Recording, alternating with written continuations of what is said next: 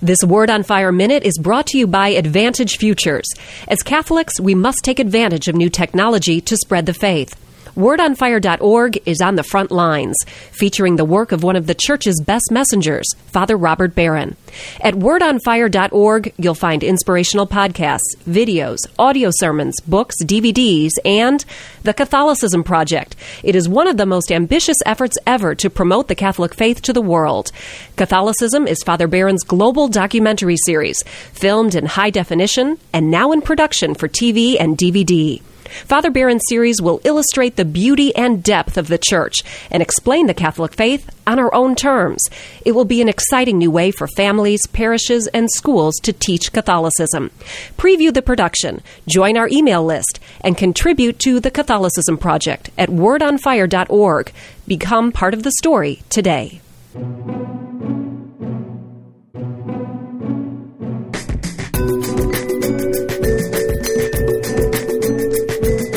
This is Cardinal Francis George. I invite you to join me for the next few minutes to reflect with Father Robert Barron on the Word of God, which is the Word on Fire. Word on Fire Catholic Ministries is a nonprofit ministry at the forefront of Catholic evangelization, using new media to spread the faith on every continent.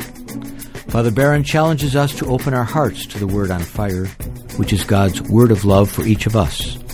If our hearts are open, the Lord can change and transform us so that we might speak with love about the one who is love. The global benefactors of Word on Fire, with the support of the Archdiocese of Chicago, now present Word on Fire. Peace be with you.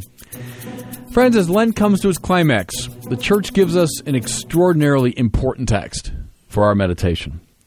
A text that's very easy to remember. It's Jeremiah 31 31. And here it is. It's from our first reading. The days are coming, says the Lord, when I will make a new covenant with the house of Israel and the house of Judah. I will place my law within them and write it upon their hearts. Can I suggest to you to go home and highlight that passage, memorize it, teach it to your kids, put it up on the refrigerator, put it on your computer uh, screen, that is a central passage in the Bible.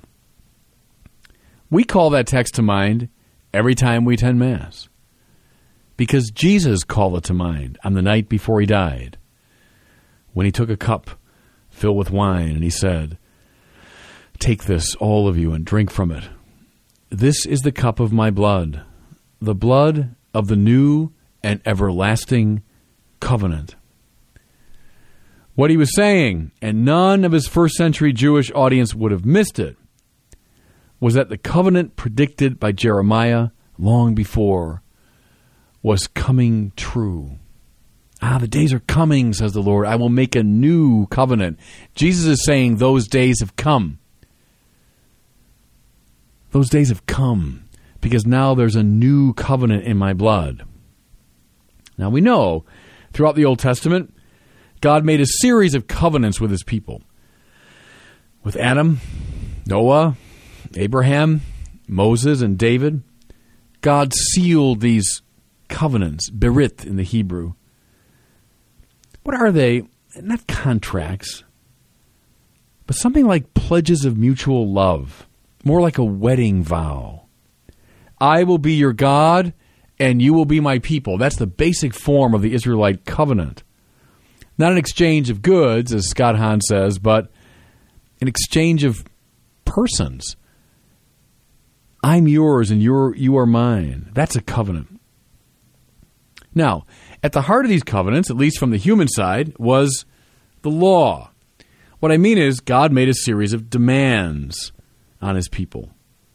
If you are to be a member of my family, if, if I'm really your God and you're really my people, then you have to behave in a certain way. There has to be a, a conformity now of your life with the divine life. So, think of the requirement of circumcision given to Abraham. Think of the elaborate ritual and moral laws given to Moses. Think of the sacrifices of the temple associated with the covenant of David. In all these ways, God is trying to bring his people back online.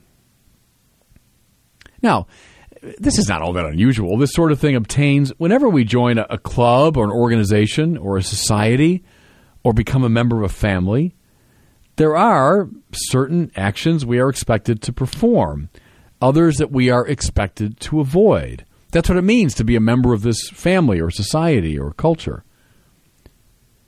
Or we, if we join the society, I'll put that in quotes, the society of people who play golf or play the guitar or the violin, there are certain laws that govern those excellences. Certain things you should do, things you shouldn't do.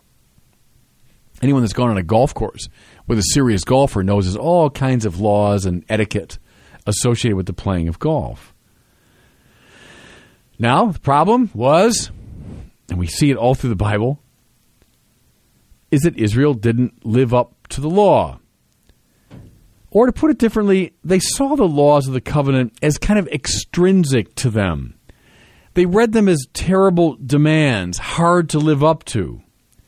They seemed arbitrary, artificially imposed. Think for a second of the drills you were compelled to do when you were learning a sport or a musical instrument. I remember when I learned basketball, the coach put us through a series of drills that seemed utterly unrelated to the game.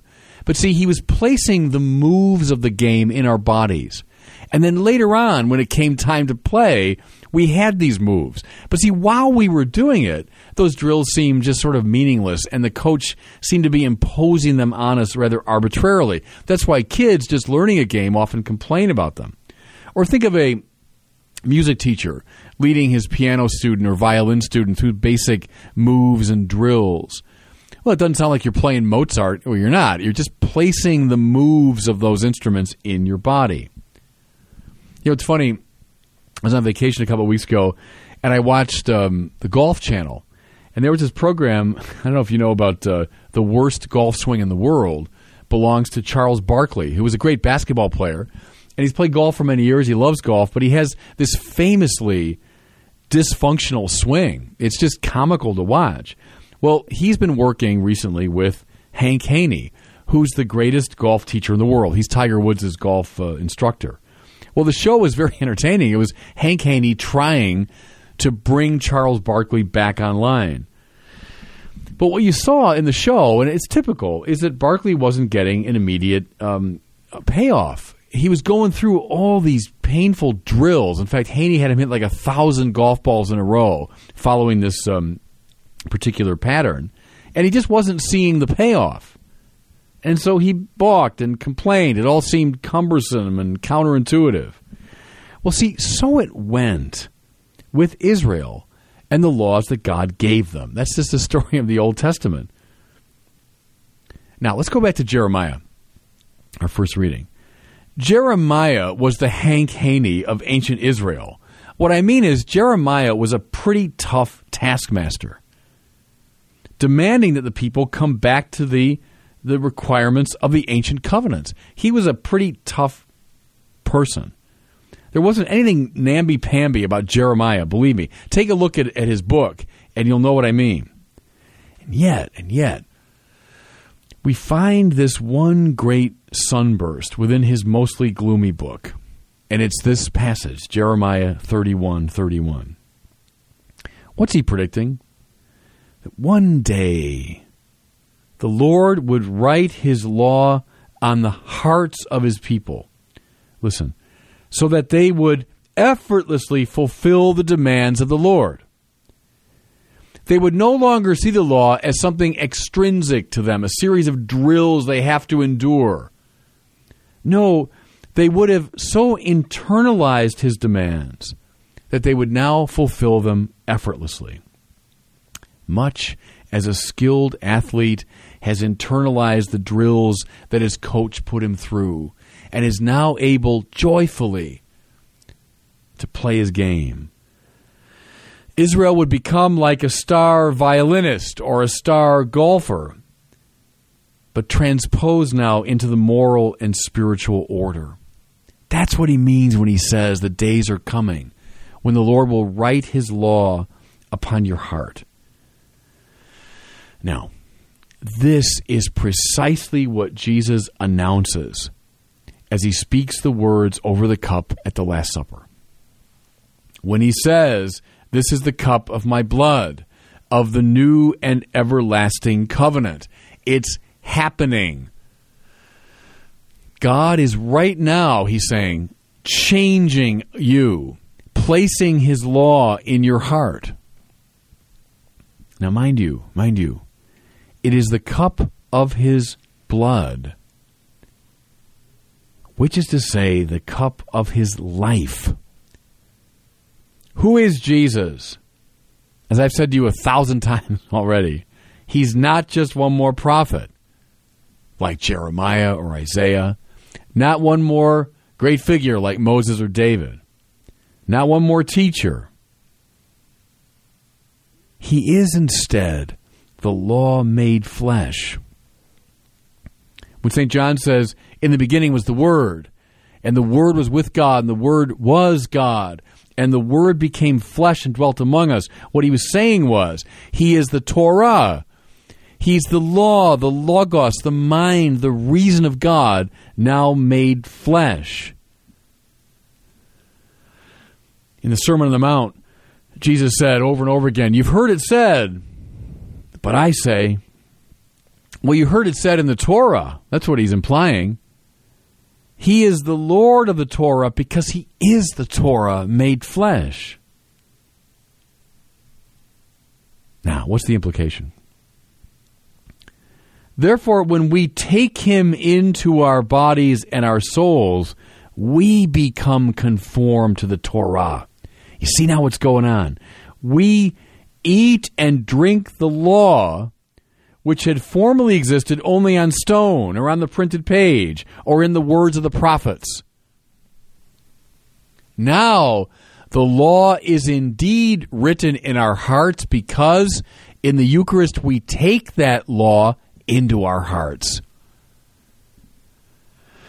We eat and drink the law so that it becomes bone of our bone and flesh of our flesh. The church father said it over and over again. The Eucharist Christifies us and it thereby deifies us. It makes us participants in the divine life. That's why Thomas Aquinas referred to the sacraments as the sacraments of the new law. You see what he's saying? Baptism, confirmation, marriage, all of them, extreme unction, all of them are ways of being conformed to Christ's life. They're the new law, but now they are placed within us. And Aquinas said, the greatest of these sacraments of the new law is the Eucharist. Why? Because in the other sacraments, the power of Christ is available. But in the Eucharist, he says, ipse Christus, Christ himself is present. Remember, Christians, what you are doing. Remember when you consume the body and blood of Jesus, what you are doing. You are not just enacting an old ritual, not just remembering some great figure. No, no, no. Nothing as banal as that. Nothing as ordinary as that. You are consuming, you're eating and drinking the Torah made flesh, so that this law is now written in your heart. The new and everlasting covenant. See, what could go beyond this one? What covenant could be greater than this? And every time you consume the Eucharist, you are confirming this covenant. Now, do you see why Vatican II called the liturgy the source and the summit of the Christian life? With the Eucharist in us, we become Christ, and thereby the law is planted in us. And now, spiritually, if we are a Eucharisticized people, we become like an expert violinist playing with, with abandon and joy. We become like a skilled basketball player.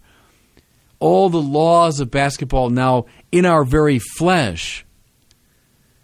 And so it goes in the spiritual order. When we come forward to that cup of the new and everlasting covenant, and when we consume it and now begin to live according to Christ's own life, Remember that, friends. Remember that. When you approach the Eucharist next time, remember what it means. And sometime today, take out the Bible, look up Jeremiah 31 31. Let that word sink into your heart. And God bless you. I hope you were moved today by the word on fire. I pray that together we might become a people on fire with love for God and neighbor here in Chicago and wherever these words are heard. Until we join Father Barron again next week, I'm Cardinal Francis George, and I pray that God will bless you and those you love.